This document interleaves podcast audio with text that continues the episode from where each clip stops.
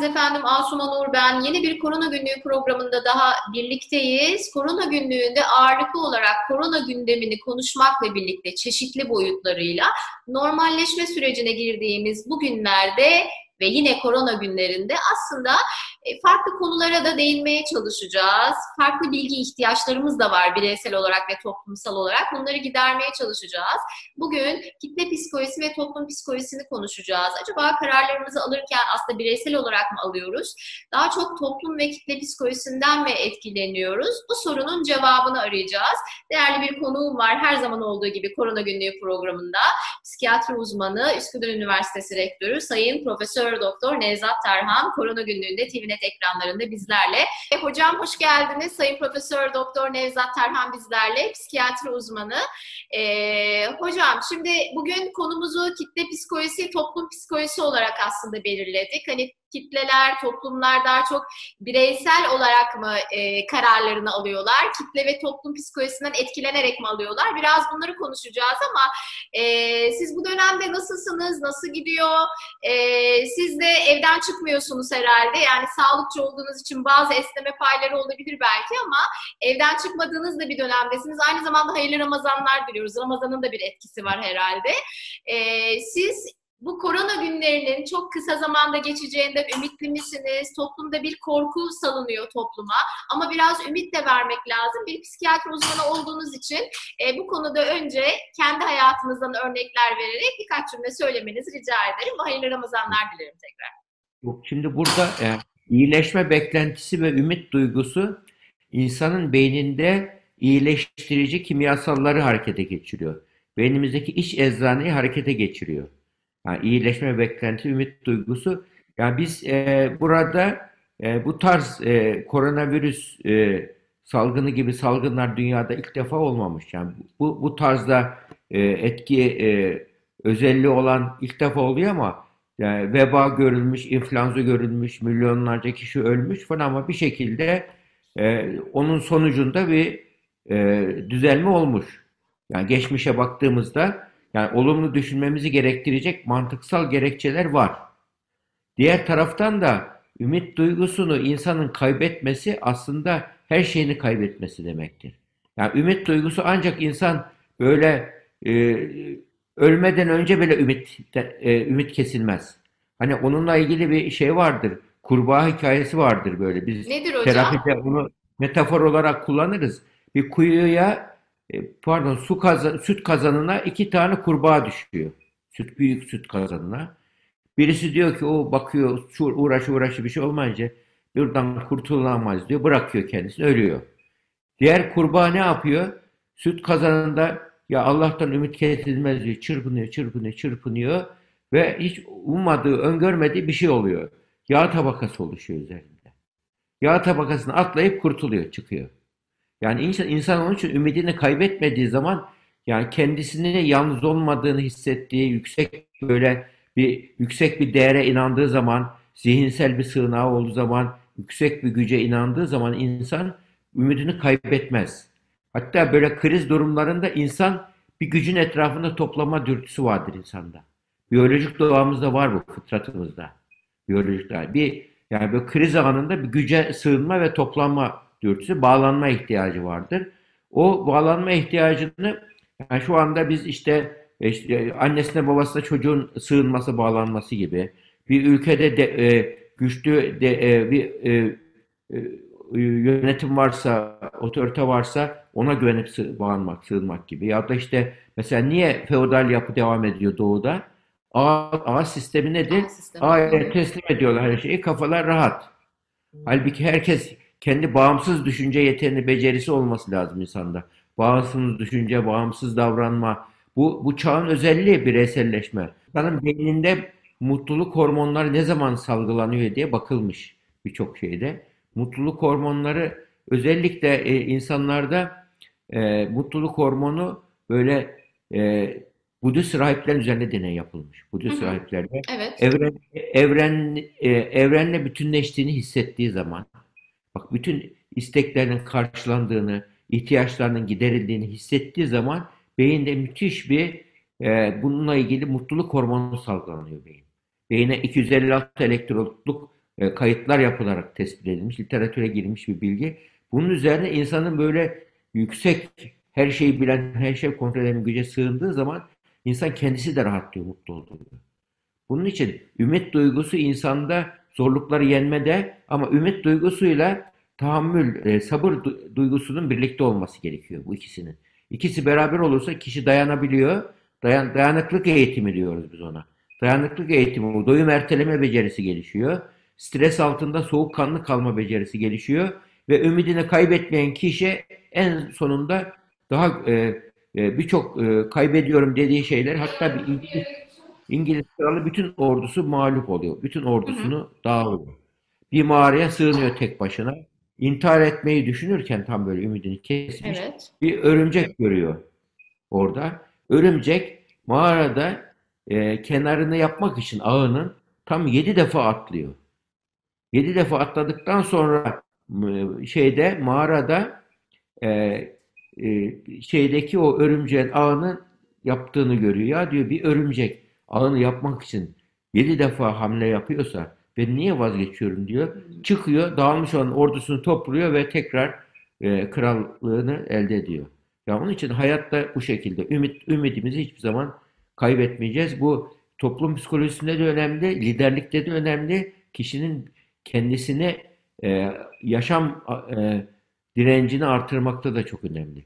Tabii ümidi kaybetmemek için verilen mesajlar da önemli. Biraz onlara da gireceğiz. Yani insanların daha çok ümit beslemesi, ümidini yüksek tutması için neler yapılabilir onu da soracağım ama bugün yayını yani kitlesel psikolojiyi biraz konuşalım dedik ama kitlesel psikolojiyi anlamak için önce bireysel psikolojisi ve kitlesel psikoloji arasındaki farkı sormak isterim. İnsan davranışları, verdiği kararlar daha çok kitle psikolojisinden mi etkilenir, bireysel bireysel psikolojimiz mi daha etkilidir? Ee, biraz değerlendirelim mi hocam? Buyurun. Tabii. Şimdi burada toplum psikolojisini değerlendirirken eski anlayış şuydu. Yani Durkheim'in getirdiği anlayış şuydu. Toplumda toplumu tanrı gibi görüyordu o anlayışta. Yani toplum içerisinde, kendi dinamiği içerisinde toplum tanrı gibidir. Her şeyi e, doğruları kendiliğinden bulur diye söylüyordu. Bireyin psikolojisi ile toplum psikolojisi aynı değildir tezi vardı. Bu tez şu anda değişti. Onun için o zaman da hatta toplum psikolojisi değil, kitle psikolojisi deniyordu. Kitle demek yani böyle e, işbirliği yapmayan sürü demek yani sürü gibi bir duygu. Yani aralarında ilişkisel böyle e, işse, ilişki olmayan grupların e, hareketi gibi demek. Ama toplum dediği zaman aralarında bir hedefe yönelik bir ilişki kurma var. Yani bu nedenle toplum e, toplumun anlamı var, kavramları var toplumda. Ortak mesela ortak değerleri vardır, ortak ülküsü vardır, geçmişindeki ortak hikayeleri vardır. Bu üçü bir aradaysa o toplumu bir arada tutan buna e, hatta toplumu bir arada tutan alan deniyor buna. Psikolojik alan, sosyal alan deniyor. Yani aileyi bir arada tutan alan teorisi var. Bu aileyi bir arada tutan alan nedir? Top, bir toplumu bir arada tutan alan nedir? İnsanlığı bir arada tutan alan nedir? Bunu bölüşümüzde aileyi bir arada tutan alan nedir? O aile bağları oluşturan alandır. Aile değerleri ortaya çıkar. Bir toplumu bir arada tutan alan nedir? Ortak ideallerin olması, ülkelerin olması. Ve şu anda ortak hayata, geleceğe, e, ortak e, asgari e, müştereklerin olması ve geçmişteki birçok e, kültürel e, değerlerin ortak değerlerin olması. Bu üçü bir aradaysa o toplum millet haline dönüşüyor. Toplum. Ama kitle toplum olamıyor. Kitle kitle psikoloji tabiri bunun için eski bir terminoloji. Kitlede amaç yoktur. Kitlede tesadüfi yaşamak vardır. Kitlenin aklı yoktur. Ama toplumun sosyal akıl vardır. Ortak akıl vardır toplumda. Hocam yani biz yanlış için... bir şey mi belirledik o zaman? Mesela ben kitle merak ettiğim için soruyorum. Kitle psikolojisi olarak şey yaptık ama literatürlerde kitle psikolojisi üzerine çok yayın var baktığımda. Hani e, biz hangi noktadan bakmalıyız? Kitle psikolojisi üzerinden mi, toplum psikolojisi üzerinden mi? Siz toplumu öne çıkardınız Yok, burada kitle ama. psikolojisi burada şeyden yani özellikle e, böyle yani şu andaki nörobilim ortaya çıktıktan sonra, insan beyni ortaya çıktıktan sonra kitle psikolojisi değil, toplum psikolojisi diyoruz biz. Yani nörobilim ortaya çıkmadan önce Hı hı. insan ilişkisel bir varlık olduğu insanın düşünmüyordu. Her Hı hı. insan ayrı bir bireysel varlıktır deniyordu. Evet, Hatta. evet. Daha daha mekanik yani içinde duygu yok, Tabii. inanç yok. Biraz daha farklı bir yere koyabiliriz herhalde. doğru. Hı hı. Hayır, mekanik yani. Kitlede Hı hı. mekaniklik var. Böyle böyle bağlar yok. Alan teorisini karşılamıyor. Şu anda e, sosyal psikolojide alan teorisi var. Bu alandaki insanları bir arada ne tutar? Bu sorular sorulur, o onlar güçlendirilir. Eğer o bu toplumu dağıtmak istiyorsan o toplumu bir arada tutan bağlar nelerdir? Onu bulursun. Onu yıktığın zaman o toplumu da dağıtırsın. Şimdi hayatımızda küçük, büyük her gün bir şekilde karar alıyoruz. İrili, ufaklı hayatımız boyunca. Ee, karar türlerine göre ve de yaş gruplarına göre kadın, erkek, işte ergenlikte, erişkinlikte, orta yaşta, yaşlılıkta aldığımız kararları daha çok bireysel psikolojik altyapıyla mı alıyoruz yoksa e, toplum psikolojisi, kitle psikolojisine göre mi alıyoruz? Yani araştırmalar ne gösteriyor? Tabii şimdi insan böyle durumlarda yani e, e, diyelim kendi kendine 18 yaşını geçmiş bir kimse Hı hı, artık kendi kararını verebiliyor, kabul ediliyor. hı, 18 yaşının altındaki kişi e, kişi doğal vasisi anne babadır onların. Yani onlar velayet altında kabul ediliyor. Kendi kararlarını medeni hukukla ilgili işte evlenme, boşanma vesaire işte parayla ilgili birçok kararı yani, e, anne baba onayı gerekiyor. Anne baba böyle durumlarda e, e, vasi tayini gibi yetkili oluyorlar. 18 yaşından sonra çocuk özgürleşiyor.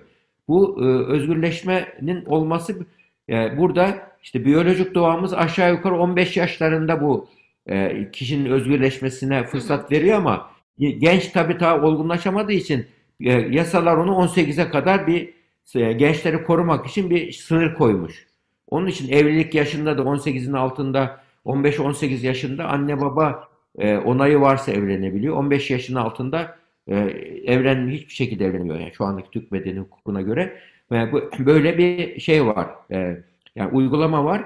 Bu biyolojik doğamızla toplumun toplumsal kalıp yargılarla ikisinin birleşmesi önemli bak. Toplumsal ön yargılar çok önemli. Mesela toplum psikolojik savaşta e, e, kullandığımız bir örnek vardır. Mesela e, ABD'de zencilere karşı bir ön yargı vardır, değil mi? Evet. Po- Politik ön yargı var. Yani şu anda da büyük ölçüde geçmiş değil, devam ediyor. Ama kimlerde devam ediyor? Başar etmiyor. Başarılı olan zencilerde devam etmiyor.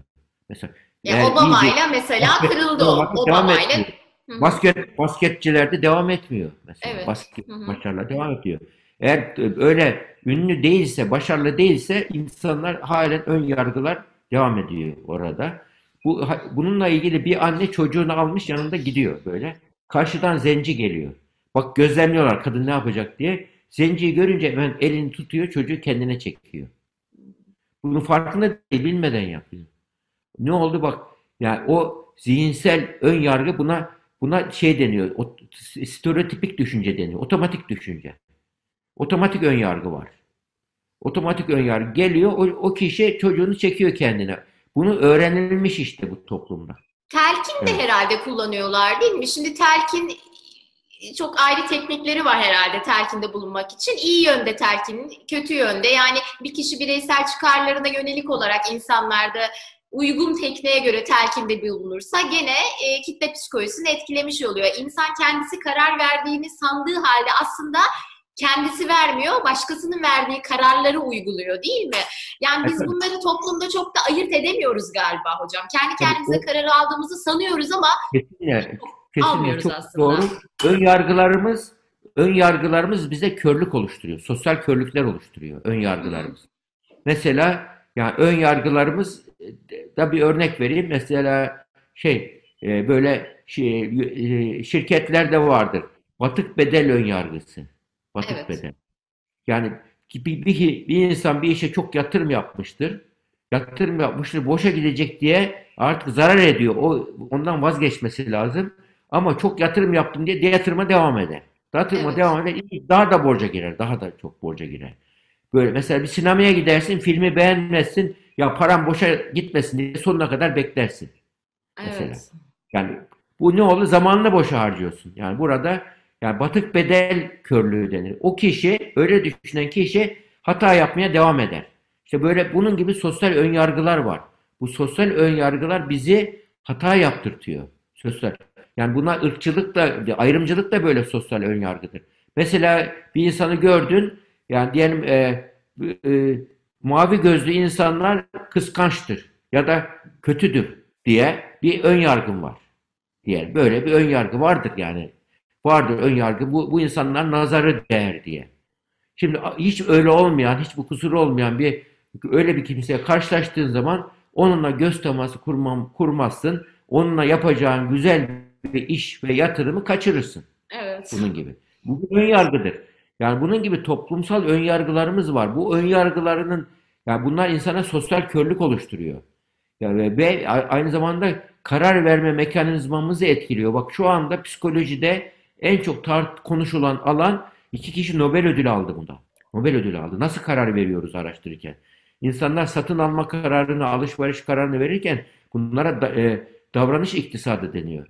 Davranış iktisatla ilgili çalışan iki kişi son 15-20 sene içinde iki tane ödül aldılar. Bu ödüllerin sebebi de işte e, satın alma davranışında, kriz yönetiminde psikolojik etkenler. İnsanlar karar verirken, satın alma karar verirken neye göre veriyorlar? Mesela satın alma karar verirken insan kişiye özel algısını da satın almayı kolaylaştırıyor. Mesela ona satın alma satın almacılar çok iyi bilir. Ya bu abi size kişiye özel bunu ürettim. Sadece sende var. Başka kimsede yok bu. Dediği zaman ona pahalı bir şekilde alabiliyor insan. Evet. Bu bir tuzak işte. Değerli hocam biz yani dediklerinize göre çok çabuk kanıyoruz aslında. Yani kararlarımızı bireysel olarak fazla alamıyoruz gibi görünüyor değil mi? Evet yani insanoğlu e, işte ön nedeniyle bireysel ön yargılar bir müddet sonra toplumsal ön yargı haline gelişiyor. Paylaşıldıkça büyüyor. Yani birey bireylerin yani, e, zihinsel e, e, ön yargıları eğer paylaşılırsa e, o e, yaşanan kültürün ön yargıları haline geliyor. Yaşanan toplumun haline geliyor. Bu nedenle zihinsel dönüşüm olmadan sosyal dönüşüm olmuyor. Yani bazı kişileri sosyal dönüşüm yaparak zihinsel dönüşüm yapmaya çalışılıyor bir yöntemde. Bu e, karşılıklı işte yani bireyleri etkilemeden bir toplumdaki sosyal ön yargılar, sosyal kabuller, sosyal kalıp yargıları sosyal otomatik davranışları e, ayırt edemeyiz. Bunun için bireylerin buradaki e, e, sorgulayarak düşünme becerisi çok önemli. Yani eğer birey aklına gelen bilgiye hemen işte e, özellikle işte zihinsel körlüklerden bir tanesi de budur. Kişinin inanmak istediği bir şeyi duyduğu zaman onu kanıtlayacak bilgileri toplar. Bu, bu da ön yargı. Halbuki objektif bakamaz. Ama zihinsel sorgulama olan kişiye bir Anadolu'da güzel bir söz vardır. Duyduğuna inanma, gördüğünün de yarısına inan diye. İnsan her duyduğuna inanmak bir insanın hata yapması için yeterli bir sebeptir. Bunun için dur, düşün, sonra değerlendir yapmak gerekir. Bu beynimizin ön bölgesini kullanmaktır. Bu, bunu yapabilirse bir insan e, dur, düşün, sonra karar ver. Dur, düşün, sonra eyleme geç. Bunu yapabilirse insan hataları en aza iner. İkincisi de şu, İnsan her bilgiye ulaşamayabilir. İnsan e, e, düşüncemizin nasıl çalıştığıyla ilgili yapılan, nasıl karar verdiğimizle ilgili yapılan çalışmalarda şu ortaya çıkıyor. İnsan çabuk ve kolay olana daha hızlı karar veriyor. Ve zor, zor, zahmetli yani, e, düşünerek karar vermek, e, zihinsel çaba, zihinsel isyan, zihinsel itiraz biraz entelektüel seviye gerektiriyor. Ve cesaret yani, gerektiriyor. Bu tam toplumda biraz korku toplumundayız. Kay, kaybetme Bak, korkumuz var. İşimizi, mesleğimizi, insanları onlar da bizi engelliyor hocam yani Kesinlikle. maalesef. Korkular çok engeller. Sevgi Hı-hı. karar verme mekanizmamıza insanlar temel ihtiyaçlarına göre karar vermiyorlar. Yani te, korku ve e, güven duygularla karar veriyorlar. Alışveriş yaparken, evlenirken insan kar zarar analizinden daha çok duygularının duygularla. Yani, Bunlarla karar verir. Bu nedenle karar verirken sadece mantıksal karar vermemek gerekiyor. Onun için e, daha eski toplum anlayışı insanı homo, homo economicus görüyordu insanını. Ama şimdi anlaşıldı ki insan homo economicus değil, homo psychologicus. Yani psikolojik değerler insanı daha sosyal e, yapıyı değiştiriyor. Onun için insan homo economicus deyince insan yemek, içmek, üremeye göre, ihtiyaçlarına göre karar verir, biter. Böyle bir toplum yok. Artık modern insan, hele, hele şu anda iletişim teknolojisi bilgilerin kolay paylaşıldığı bir dünyada artık homo psikolojicus. İnsan, yani insan psikolojik bir varlıktır. Ee, e, sadece yemek, içmek, üremeye göre yaşamaz. İnsan sadece rasyonel akla göre hareket etmez. Duygusal akıl yürütmeyi de kullanır. Ahlaki akıl yürütmeyi de kullanır. Bu nedenle bir insan karar verirken topluma, e, toplum psikoloji oluştururken insanlardaki ortak bilgiler, ortak değerler, ortak hedefler çok önemli. Bu hedefleri güçlendirebilirsek o toplumda e, e, yönetilmesi daha kolay olur. Toplumda e, e, huzur ve barış orta, ortamı ortaya çıkar. Yani huzur ve barış ortamı e, insanın temel güven duygusuyla ilgilidir. Yani sürekli bir kriz ortamında yaşadığı zaman e, kronik krize hiçbir canlı mekanizma dayanmaz. Bu canlı mekanizma toplum canlıdır bunun için bak. Birey nasıl canlı toplum da canlıdır. Toplumca büyür, gelişir, medeniyet oluşturur ve çöküşe geçer. Ve eğer bu uzun ömürlü olmasını istiyorsanız bu toplumsal yanlış karar verilmeme mekanizmasını önlemek gerekiyor. Bunun için de en güzel şey e, kişinin e, istişare edebilmesidir. Danışabilmesidir. Yani biz bir konuda her şeyi bilemeyiz. O halde bir iyiden yardım alacağız. Bir bilenden e, fikir soracağız. Araştıracağız, okuyacağız, öyle karar vereceğiz. Durup düşünüp öyle karar vereceğiz. Bunu yapabilirsek bireysel olarak evimizi, ailemizi yönetiriz. Ama en önemli yönetim önce kendimizi yöneteceğiz. Düzeltmeye kendimizden başlayacağız. İlk zaferi kendi nefsimize karşı kazanacağız. Ondan sonra biz kendimiz iyi ve doğru insan olursak çevremizdekiler de olumlu etkilenmeye başlıyor. Onlar da iyi ve doğru bir halka oluşuyor çevrenizde. Onun için yani insanlara kötülük yaparak insanlar yönetmeye çalışmak, insanların birbirine düşünerek yönetmeye çalışmak uzun süreli başarı sağlamıyor. Kısa süreli sağlıyor. Herhalde yani, önemli olan doğruda hayırda etkilemek insanları. Yani toplum tabii. psikolojisini doğru için, hayırlı şeyler için, insanlığın hayrı için etkileyenler bizdendir diyelim hocam. Son olarak Tabii. korona günleriyle de bağlayalım. Bizim programımız adı Korona Günlüğü. E, bu süreçte toplum psikolojisi, kitle psikolojisi de etkilendi. Hem tedbirler bazında e, hem de işte maske takmak, sosyal mesafe, sokağa çıkmamak birçok konuda bir bize verilen telkinlerle geleneksel medya, yeni medya, sosyal medyadan verilen mesajlarla e, biz bayağı bilgiye maruz kaldık ve bu bilgiyi az çok davranışa dönüştürdük. Bu dönemde e, kitle psikolojisi, toplum psikolojisi nasıl kullanıldı? Sizce yerinde kullanıldı mı? E, biraz buna da değinelim ve yayını tamamlayalım hocam. Yani toplum psikolojisi açısından şu anda bütün dünyada korona pandemisi dolayısıyla çok korkutuyorlar e, bizi hocam. Yani bu da enteresan. Anksiyete pandemisi başlıyor şu anda. Hı hı, yani o derece ki yani yüzde 60'larda 70'lerde kaygı bozukluğu var ve biz Üsküdar Üniversitesi olarak 6318 e, kişi üzerinde bir alan çalışması yaptık. Bütün Türkiye'yi temsil eden bir alan. Çoğunluğu İstanbul Marmara bölgesinde ama bütün Türkiye'de temsil özelliği olan o dört şeyi araştırdık. Bak kaygı, süreçle ilgili kaygılar. Evet. İkincisi korkular, genel korkular. Üçüncüsü süreçle ilgili algılar. Bak biri kaygı, bir algı. Dördüncüsü de psikolojik olgunlaşma e, e, cevabı bunun. Ve burada kaygı yüksek çıktı toplumda. Yani yüzde 46 gibi bir şey var. E, çok korkuyorum diyen var. Virüsten bir, daha tehlikeli bir, mi buluyorsunuz bu kaygıyı? Siz hani öyle klasik bir tabir var ama.